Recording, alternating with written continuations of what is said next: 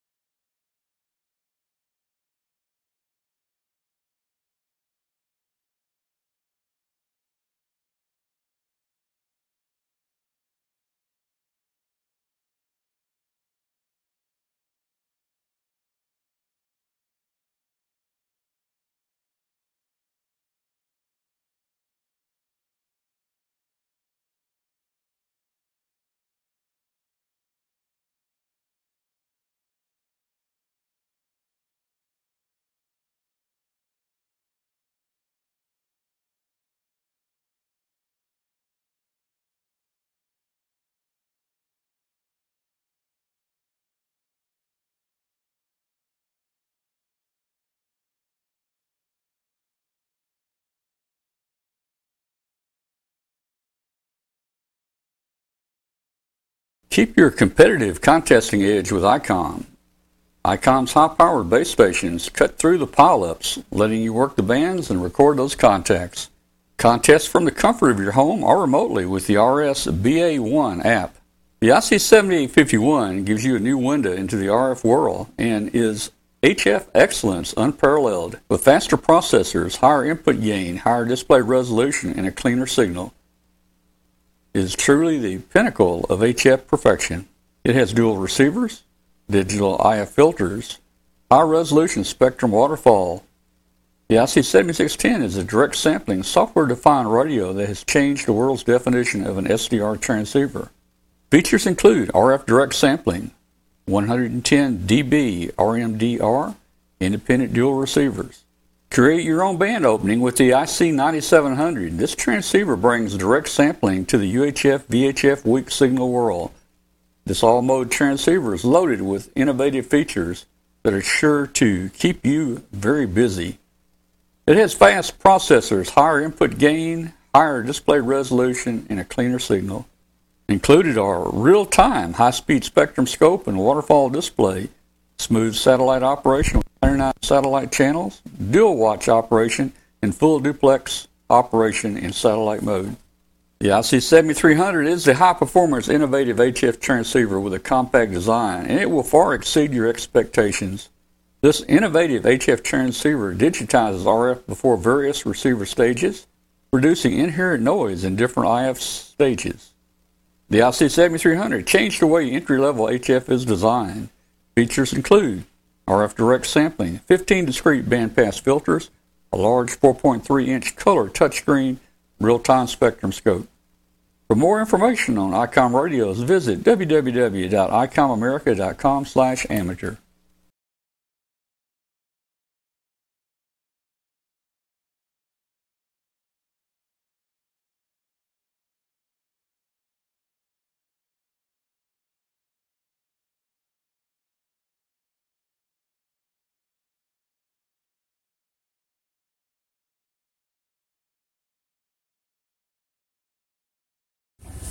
it's new to me. I have been putting this together for the last month and a half thereabouts, and I honestly don't know what's in it. I don't know what's in it. That's the best kind, right? Um, and, and it's the thing is, I have kept this very quiet. Uh, at this point, there are probably only five to six people on the planet that know, and three of them are being watched. So if they say, and two cats. You know, they're probably streaming it right now. Who's watching them? That's the problem. uh, but yeah, literally, this is been a hush hush project. Uh, in that, and it's not anything hush hush. It's just I wanted to release it here and announce it here because I love Huntsville, and I think you guys would appreciate where I'm going. Now you have to understand, I'm here to have fun. The Arduino is supposed to be fun. I am here to have fun. And please hold your questions to the end. Feel free to laugh your guts out if you wish. Throw tomatoes if you want. And uh, do, do what? Do what? They're too expensive now. No, that's true too. I'm saved by the bell. You gonna melt my boots? Yeah. Yeah. Just throw your shoes at me. okay. And And cost on the leg too. There you go. Okay, I'm Glen Popiel, KW5GP. I write the ARRL Arduino books, and I also wrote uh, their high-speed multimedia book, which is basically microwave and mesh networking. And I actually saw a couple of copies down at uh, the JMR sales booth, which is now Chat Radio. And so there's a couple of signed books of that down there if you want them. But now let's go ahead and get into this. Like I say, I have not seen a lot of these slides or don't remember seeing them because they were done at midnight. Space, the final frontier. These are the voyages of the Starship. Oh, crap. Wrong presentation. Gotta fix this. That was for somebody else. Let's uh, try this one more time. That's the wrong next generation. So, who am I? I'm a network engineer and technology consultant for HTC Global Services in Memphis, Tennessee. I was first licensed as a ham back in 1973. We drove Flintstone cars back then. Uh, I've got over 45 years in the computer and electronics field. Today I'm doing my uh, networking and network engineering. I started out doing jet engine, remote data acquisition systems, telemetry, and control on projects such as the SR 71, the F 14, 15, 16, and a whole host of others, including the Black Hawk helicopter. And uh, I'm also author of ARRL's Arduino for Ham Radio book series, along with the occasional QST article and product review. I also show purebred cats, as Bill discussed here. Uh, I had the 15th best of all cats and the best Maine Coon female in the world in 1989, and it's a boy's world. Uh, and that included winning a Best in Show at Madison Square Garden, which at the time was the equivalent of the Westminster Dog Show, except it's for cats. My current pair are actually from that same genetic line. They're litter sisters, and they're also world champions. They double as editorial assistants, parts thieves. Let me tell you stories about the parts thefts, project build supervisors, and general nuisances. And typical of most editors, they have to work with my material. Um, when they try to get on the editorial work, they got to sleep on it first. And while they have fancy registered names, they're nicknamed Godzilla and Rodan for obvious reasons. I think one of the reasons that I enjoy the Maine Coon is that they are basically Kit Kats. And I know you came here for the Arduino, but there's a purpose here. they come from the factory like this. You know, they're not fully assembled.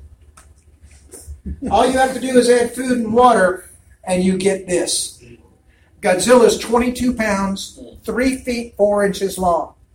That's a few inches over a meter. So spread your arms and, and carry 22 pounds. So grab two 10 pound sacks of potatoes.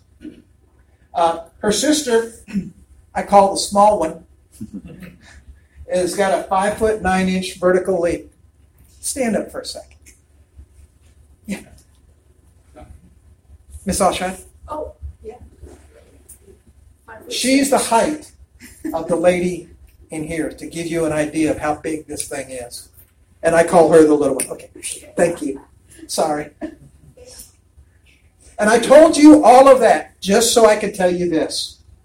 Both are now world famous calendar girls, along, along with Dave Minster's cat, who's on the cover, of the 2022 ARRL calendar that features cats and shacks. Had to do that. And unfortunately, that's no longer available, so go beat up on Dave Minster and tell him you want him in there again. My latest book, More Arduino for Ham Radio, is also now available from ARRL. This book includes another group of completely new and unique ham radio related projects. Some of these projects are actually multiple projects within a project, so you see 10 projects in the book. No, it's more like 15 and 20 once you actually get into the projects. So there's a whole lot of new projects that you can build. So now, let's get into the Arduino part, which is why you're here. First, we need to set our Wayback Machine to 1988. How many of them? How many of you remember Sherman and Peabody? I love them. I grew up with them.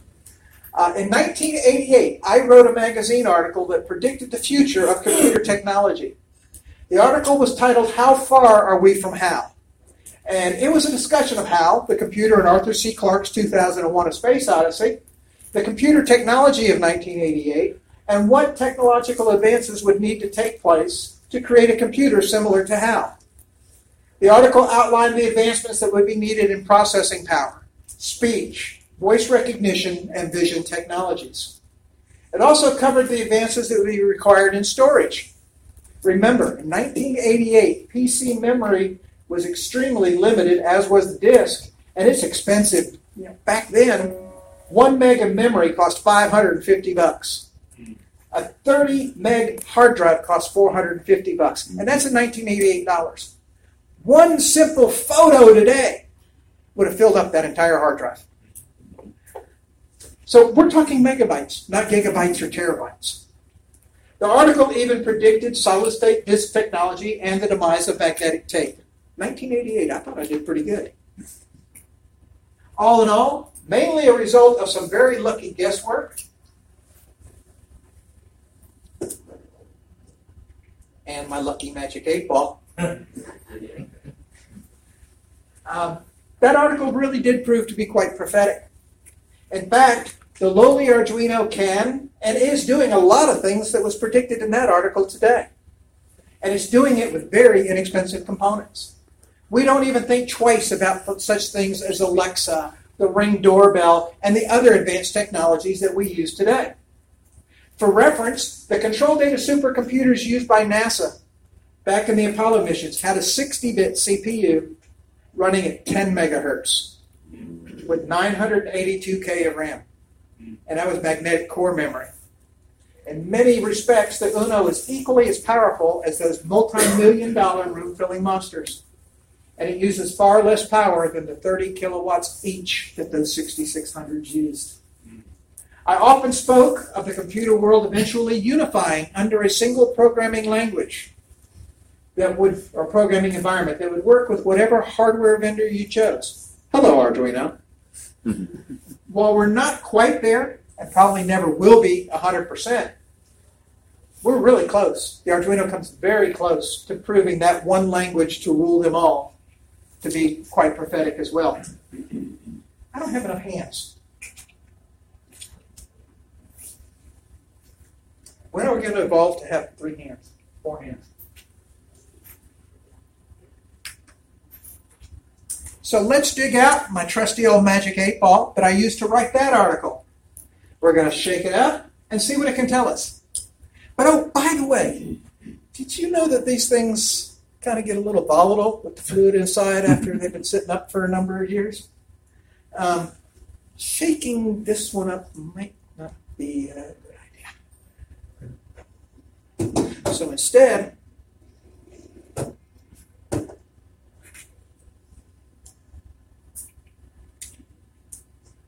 it's time for an upgrade. Did you know it's actually fairly easy to open up a Magic 8 Ball? You can remove the inside. The key component is a 20 sided die that's inside a liquid filled cylinder. Right there. And all you got to do is cut around the edge of the seam. So it cleans out pretty easy. So why don't we take an Arduino Nano, a 128 by 32 pixel organic LED, and put it inside? Then a customized sketch based on the Instructables uh, website's Magic 8 Ball with an Attitude um, can then be loaded on the Nano. And as you can see, it does indeed have an attitude. Now, before we rattle this new genie's cage, let's look back on where we've come from. The Arduino has definitely come a long way since 2005. There are now all manner of Arduinos and Arduino variants, in addition to the original Arduino Uno and Nano that I have traditionally used to build some really cool projects. Most of these new microcontrollers are supported in the Arduino IDE and are every bit as easy to program as the original Arduino Uno. The Arduino Uno and Nano both use the ATmega 328 chip, which gives us an 8-bit 16 megahertz CPU, 32K of flash, 2K of RAM, 1K of double EEPROM. It's got 14 digital I/O pins, and six of those can do pulse width modulation. It's got six analog inputs, and the Nano actually has eight that go to a 10-bit analog to digital converter. These analog pins can also be used for digital I/O if you need additional digital I/O pins. It's powered by 7 to 20 volts DC with a regulator on the board or via the onboard USB port. It also has an SPI and an I2C bus on the board. But I also found some new ones that we really need to include in this discussion. You've got the, the Pico, and this is not to be confused with the Raspberry Pi Pico. It is the size of a dime. Mm-hmm. Then you've got the Mini Uno, which is the size of a quarter. And they both use the ATmega 328, but they have a smaller footprint. The Mini Mega at the bottom, uh, as you gentlemen were talking earlier, the ATmega 2560, it is the 2560, but it's three quarters the size of an Uno. But now it's time to take a giant leap. You've always heard me say that when it comes to the Arduino that you're only limited by your imagination. I still feel that nothing can be more true than that simple little statement. For my first three Arduino books, I focused mainly on the Uno and Nano, and primarily because of their low cost, simplicity, and ease of use. But there's one thing that you don't know and that I really wouldn't talk about. I was embarrassed. And I do need to warn you from this point forward, please make sure that your seatbelt and shoulder restraint are firmly fastened. Make sure your tray, tray table is in the full and upright position because we're about to crank things up to about an 11 or 12. And if you don't have a seatbelt and restraint, raise your hand. Um, we will see that somebody holds you down. I was on a quest. I've been constantly looking for the perfect next level Arduino processor board. To create advanced projects, I knew that I'd need more CPU horsepower, more memory, everything than the Uno and Nano could provide. I needed more I/O, a higher resolution A to D, more flash memory, more RAM. I needed the kitchen sink, and it had to be inexpensive. In other words, I seek the Grail.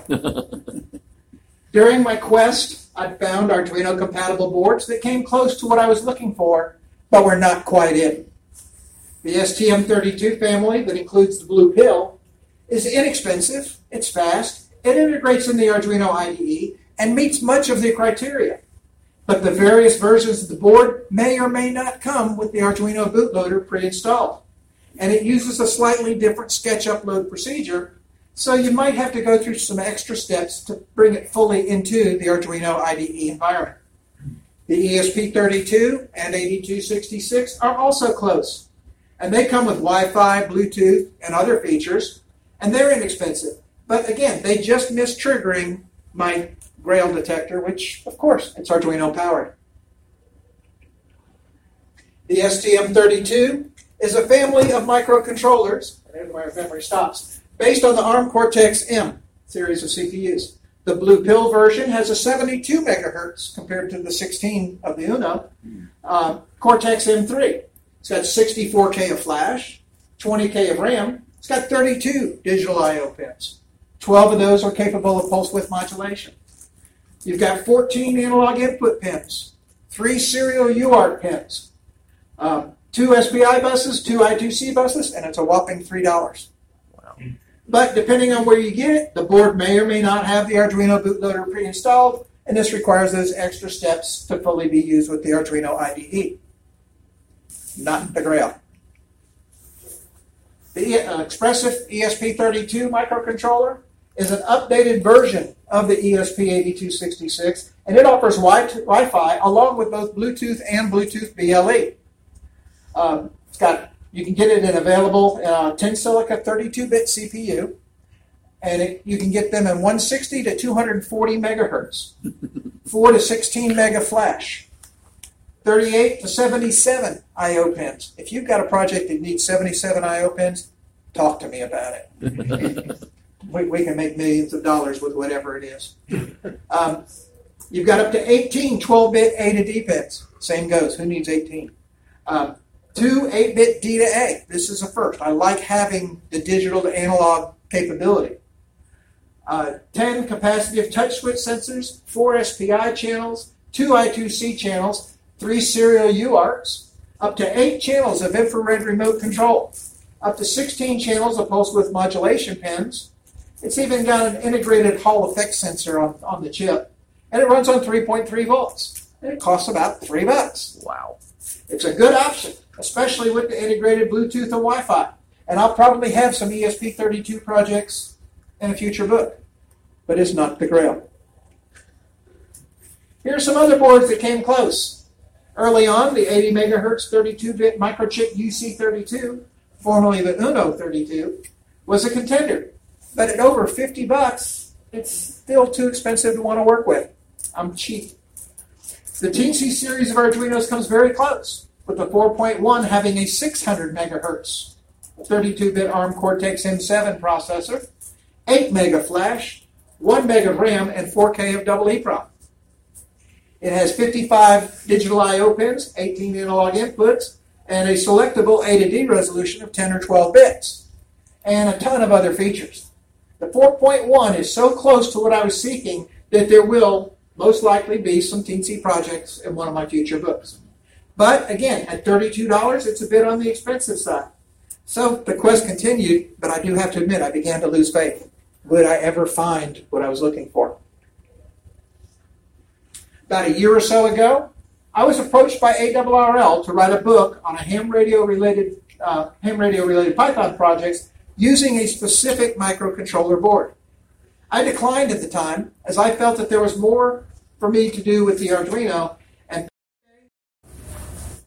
still, it warranted a second look. On the hardware side, this new microcontroller fit the bill. It has a dual core, 133 megahertz ARM Cortex M0 Plus, 2 mega flash, 256k of RAM, 26 digital I/O pins, and three 12-bit analog to digital inputs. And I bet you there's about a half dozen people in the room that know where I'm going right now. Somebody blew my mind when I did a forum a couple weeks ago, and they're like, "Yeah, but I can't tell you." How much you got? 58 minutes. Are we ready? Yeah. Okay. Has two I2C buses, uh, two UARTs, and 16 of those pins can do pulse width modulation. It even has eight user programmable PIO state machines so that you can create your own custom hardware peripheral support. To add more icing to this cake, it has an on chip real time clock and temperature sensor, and its onboard MicroPython, UG, supports two simultaneous processing threads, meaning that it can run two separate programs at the same time. But I didn't want to do Python, and the darn thing ran Python. Or did it? At this point, I was still not convinced that I had found the grail. I did not want to learn Python. I did not care that the board cost a mere $4 if it meant that I had to learn Python. Period. End of story. I'm not interested. Cue the next news feed, please. Further research into this new microcontroller caused me to take a second look at Python.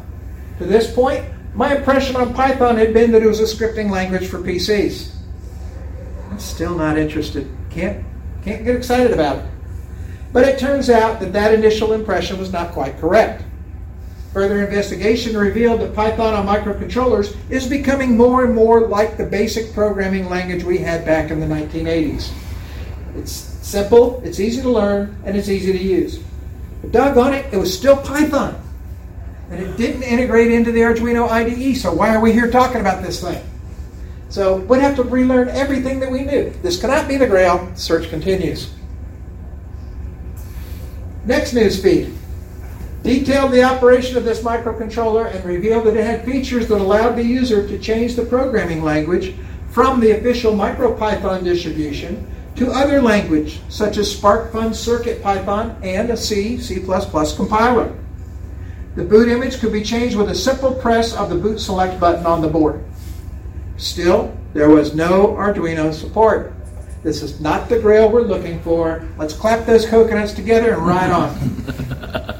but wait, there's more. The final piece of this message finally got through loud and clear. Earle Philhower has created an unofficial translation of the Arduino ecosystem to the UF2 bootloader image that this new microcontroller uses, and it's available for free on GitHub. Then there came the announcement of an official Arduino bootload image for this new microcontroller. This means that this little $4 board now meets all of the conditions to be my holy grail of the Arduino world. But this new microcontroller comes from the most unlikely source. Could we have been looking in the wrong place this entire time? Let me introduce you to the Raspberry Pi Pico. Indeed. Here's some sorcery in this thing. Raspberry Pi. Well, not quite. It's the Raspberry Pi Pico. It's based on the RP2040 microcontroller family from, yes, the Raspberry Pi folks. Let's take a closer look. I still think this thing is fake. Can't be the real grail. Did someone spike our punch? Actually, my way home from St. Louis in January, I picked up two, so they are real.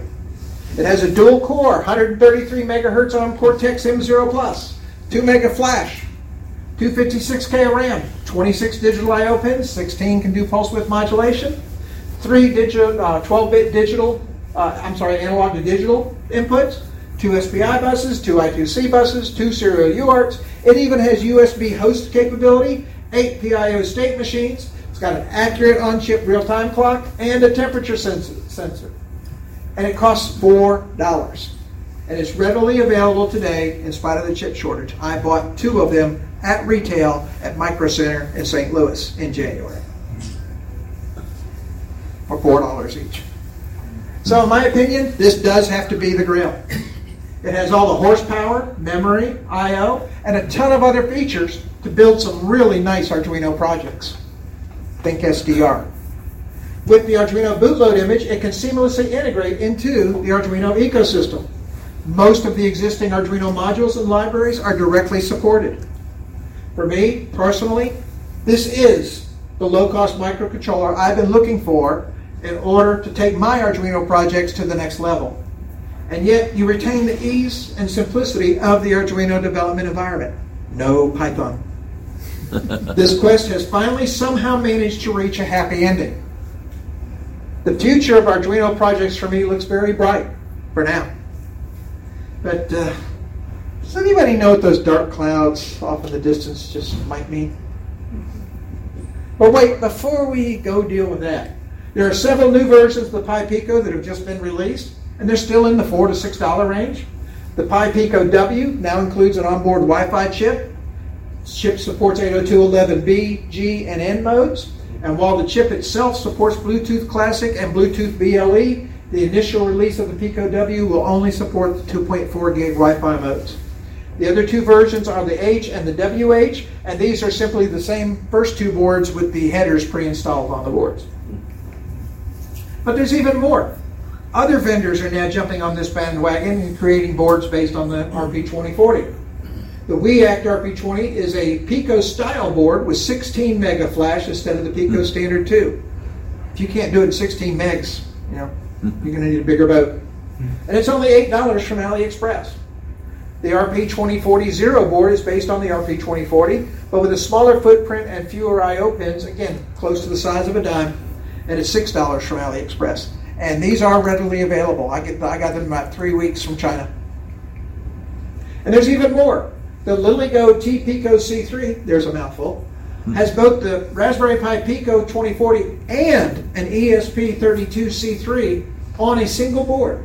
And they threw in a 125 by 240 pixel 1.14 inch color TFT display. All on this one little itty bitty board. The E ESP32C3 is a single core 32 bit 160 megahertz CPU with 400K of RAM, 384K of flash, with 22 programmable I/O pins, onboard Wi-Fi and Bluetooth, and has an onboard JST connector so you can hook up a lipo battery. Switching between the Pico and the E ESP32 is done simply by turning the USB-C programming cable over. An onboard LED, isn't that neat? Yes. An onboard LED will light green or blue to indicate which processor is active. And this is only $13. That is, everything's right there on one little board. But there's still more. The LilyGo T-Display RP2040 is a 2040 board with that same display, and it includes an onboard JST. It just doesn't have the STM32, and it's 13 bucks. Finally, the RP2040 development board has an onboard 70 by 40 pixel, 0.42 inch liquid crystal display. It also features a Qwiic I2C, too many initials connector. And it's $12 from Banggood. So as you can see, there is already an ever broadening list of choices for the Pico type board. So you're not limited just to Raspberry Pi's distribution. And let's just throw one or two more in for good measure. The Pimoroni Tufty 2040 has a built-in 2.4 inch color display. It's designed to be a color LCD badge. Has five push-button switches and a JST connector for external power. Runs on three AAA's or a LiPo battery. It's 28 bucks. But unfortunately, the shipping cost is about the same coming from Europe, so a little bit high for right now. Hopefully, they'll, they'll get a stateside distributor. The Pimoroni Badger 2040 uses the e-ink display, and it's 1650, but again, the shipping cost is still just a hair high. So where does this leave me? I'm currently working on a best of Arduino due uh, to be turned into ARRL in December. This is the best projects in my mind from the first three books. So if you've got a favorite that you would like to see included in this book, now is the time to either send me an email or let me know, and uh, I will see if there's room to stick it in that book because I'm still forming the book. I'm, it's it's about half written, but there's there's room. The projects will be upgraded with modern components such as color displays, new text to speech modules, and much, much more. And of course, the sketches themselves will be updated and new features are going to be added. Now, remember those dark clouds we talked about? Naturally, we're going to have to have a cliffhanger if I'm going to get you guys back here next year, right? So we got to leave room for a sequel. Everyone knows that real quests for knowledge are never ending, and it's true in this instance as well. Again, as with any quest, this journey has changed and enlightened me. Part of the reason I'm a ham, work with microcontrollers, write the books, present these fun forums, and enjoy all the wonderful aspects of the amateur radio community is the personal challenge to research, discover, and continue to learn new and exciting things. This quest has indeed changed me. For lack of better words, I strayed too far into the light mm-hmm. while on this quest. My eyes have been opened to new and wonderfully exciting things, and I can't unsee what I have seen.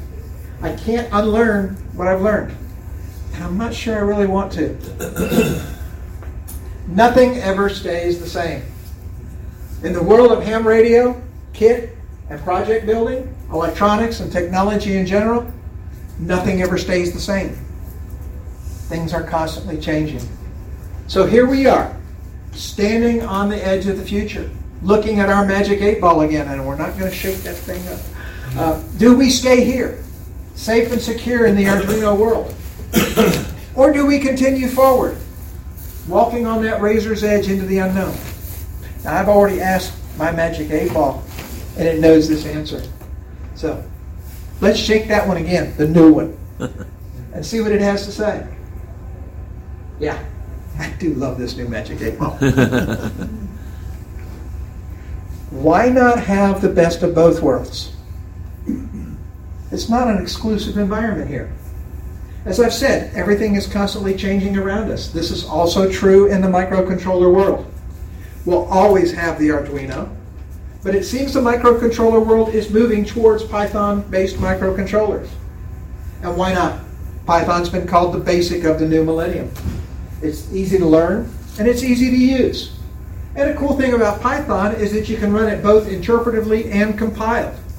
This drastically speeds up your creative process and potentially saves you a ton of time waiting for your programs to compile, upload, oops, I had a bug, compile, upload again, doggone it, have a typo, upload again and again and again. So with Python and the interpretive, you can actually test it right there. So is this the end of Arduino? Absolutely not. Do not even think it. But it does say that we have more options than ever in regards to our microcontroller projects. Microcontrollers such as the Raspberry Pi Pico are just the leading edge of a whole new generation of microcontrollers. The multiple programming language capability of the Pico adds even more choices to our microcontroller arsenal. Now you can design and build with a single hardware platform and choose the programming language that's best for your project at hand. But for me, the thought on using Python on the computer, yeah, I have to admit, it got me. It's kind of seductive. See, that's Python calling right now. um, the Raspberry Pi Pico was designed around MicroPython and the ability to switch to a new programming environment later on down the road. It gives us a very flexible and long-lived development environment. The Arduino world is just now beginning to embrace the real, uh, real-time multi-threading and multitasking capabilities with such tools as the free RTOS, which is free real-time operating system, and this requires a higher-end Arduino. It won't, won't run on the Uno and Nano. It needs you know something you know 70 meg and higher. The Python is inherently multi-threaded. And in the case of the Pico, you can natively run two programs simultaneously, one in each core. Which leads me to say, yet again, there are no limits. When it comes to the world of microcontrollers, you really are only limited by your imagination. As long as it doesn't violate the laws of physics. Now, if it does appear to violate the laws of physics, before you totally give up, try a bigger hammer, more voltage, borrow my other magic eight ball, you know, something along that line to take care of it. But now for me, have I chosen wisely? ARRL and I now have plans for at least two books beyond the Best of Arduino series. Both of those are going to focus on the Raspberry Pi Pico. The first book will use Pico and probably a few other microcontrollers using the Arduino programming language, the IDE, and the ecosystem. So it will be another Arduino book. The second book is going to be focused uh, on using the Raspberry Pi Pico and that word I can't say, Python. And, and I can't talk about this yet, there are even more books in the work. We are, as of this morning, we're actually now at a total of seven books, as fast as they can get turned out. I'm a one year a book kind of guy, so this is going to get fun. Uh, so, yeah, it's looking like that. We don't have the exact number because, quite honestly, we're still negotiating the price of my soul. and does anybody have a Kelley Blue Book that might list the cost of a kind of old soul? Just got a few dents and dings, good good paint, you know, it runs good, sort of. Had the engine rebuilt a few years ago. Um, but your journey is just beginning.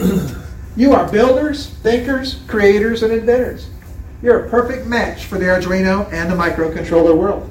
Now, imagine the projects that you can build now that you know this next level.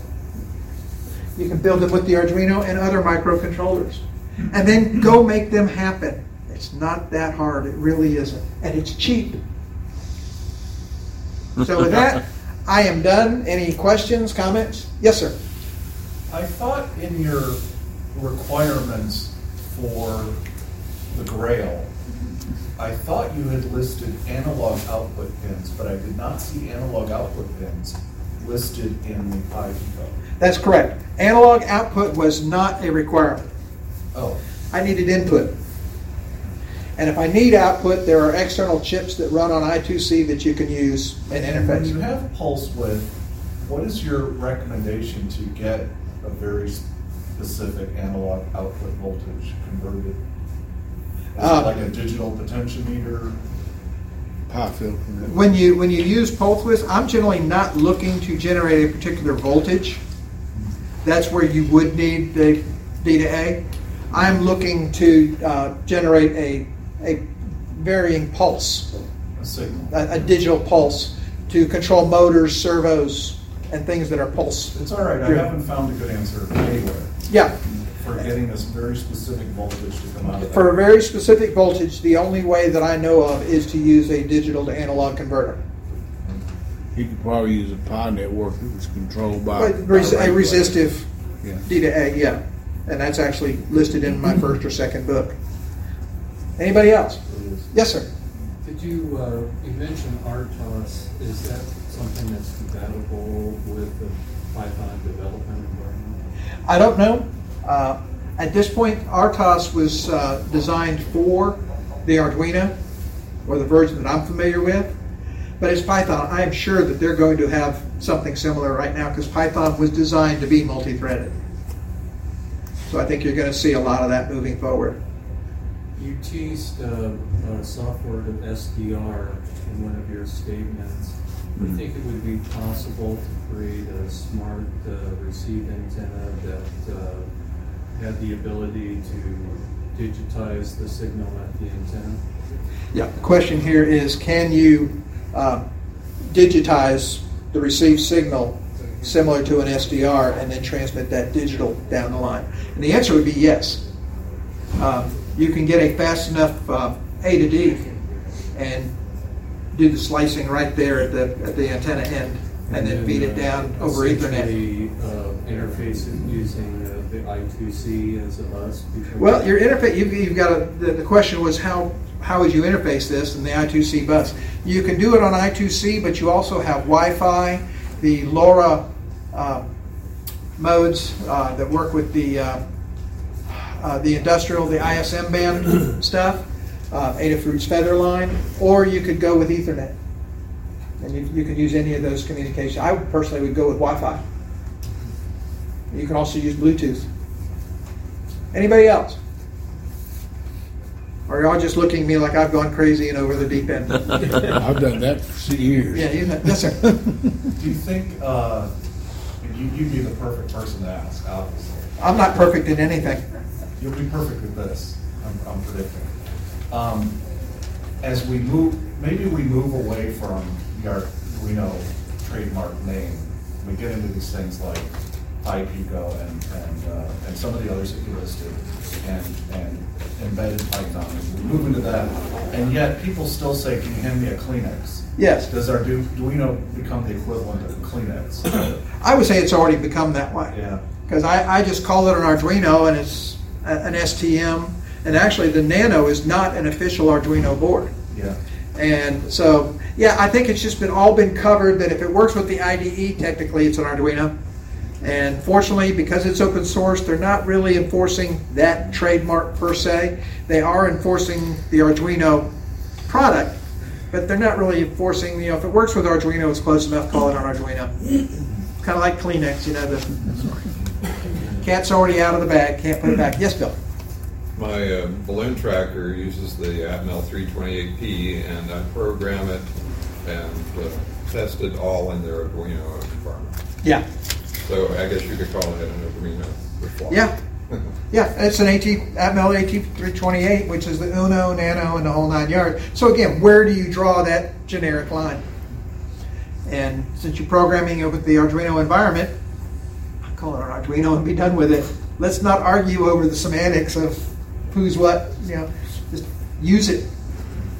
Yes, sir. Can you uh, give an overview of development tool options? Or is there only a single one?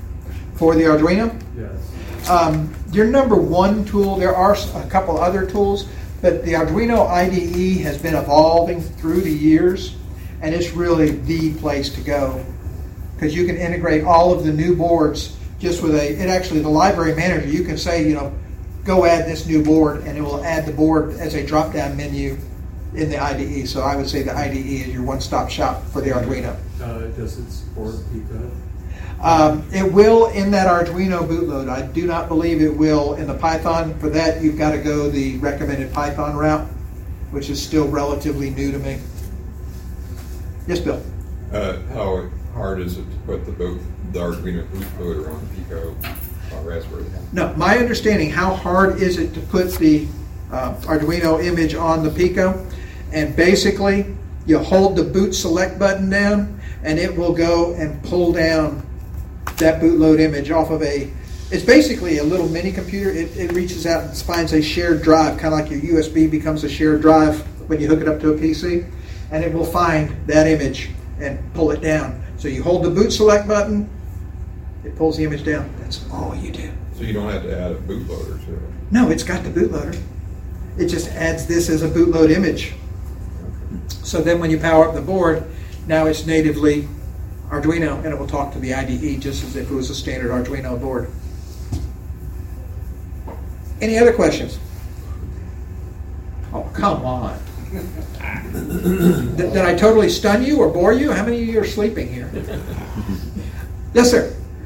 Uh, I'm into uh, rocketry, and we need altimeters, uh, so we can deploy parachutes at altitude, I think somehow is connected to the, idea of the balloons. Yes. Um, to do that, you have to have a- enough voltage, right, to detonate the charge. Um, Arduino is used for that, a lot of people have done that, I've read about it, but I don't know anything about how, how to do it. Is Now, what, what kind of weight are you talking about on your payloads? Uh, six pounds. Oh, it's got plenty of room for power then. Yeah, I mean, you can easily do it with an Arduino. Um, you know, think transistor driver or relay. Uh, probably want a relay or something, something a little more fail-proof because you don't want the thing exploding on the ground. But um, yeah, y- you could easily do it with, with a little five volt relay or, or what have you. Yeah. With that uh, telemetry. Yeah, telemetry. yeah. Well, you've got well video telemetry. The Arduino itself doesn't do video, but it can control the starting and stopping of a, a video recorder. You're probably gonna, if you're going to move into the video side, you're probably going to want something like a Raspberry Pi itself that has the video capability, since it's basically a little Linux computer. Anybody else? Yes, sir. Uh, if I want to power my Arduino or, or uh, Raspberry Pi uh, solarly, I would imagine, uh, is there any uh, easy off-the-shelf uh, solar cell battery that would be sized for something as small as that? Um, Bill Brown, who's doing the high altitude balloon forum after me, he would be the one to talk to about low power because all of these balloon trackers are powered by solar cells. Oh, okay, okay.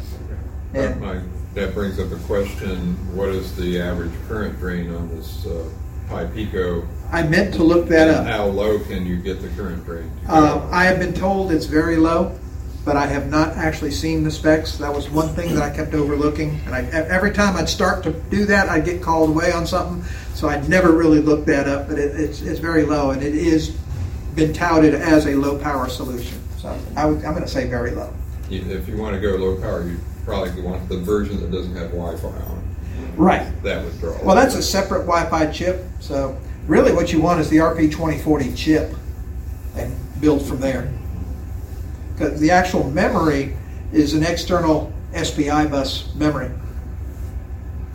So it's however you want to roll it there. Or at least the ability, since I only want to operate it a fraction of the time, to be remotely be able to turn it on and off. I believe it has sleep mode built in on the chip. Yes, and I remember seeing this. It's just I was trying to cram so much into what I had that I just overlooked two and three things. Like I say, this is a brand new presentation. I was actually reading it because I don't remember writing it. Yeah. It's cool. I'm so glad to walk through this because I've looked at all these things and I'm like, this is taking so much of my brain. Right. that was the exact same thing. And then I hit the Pi Pico.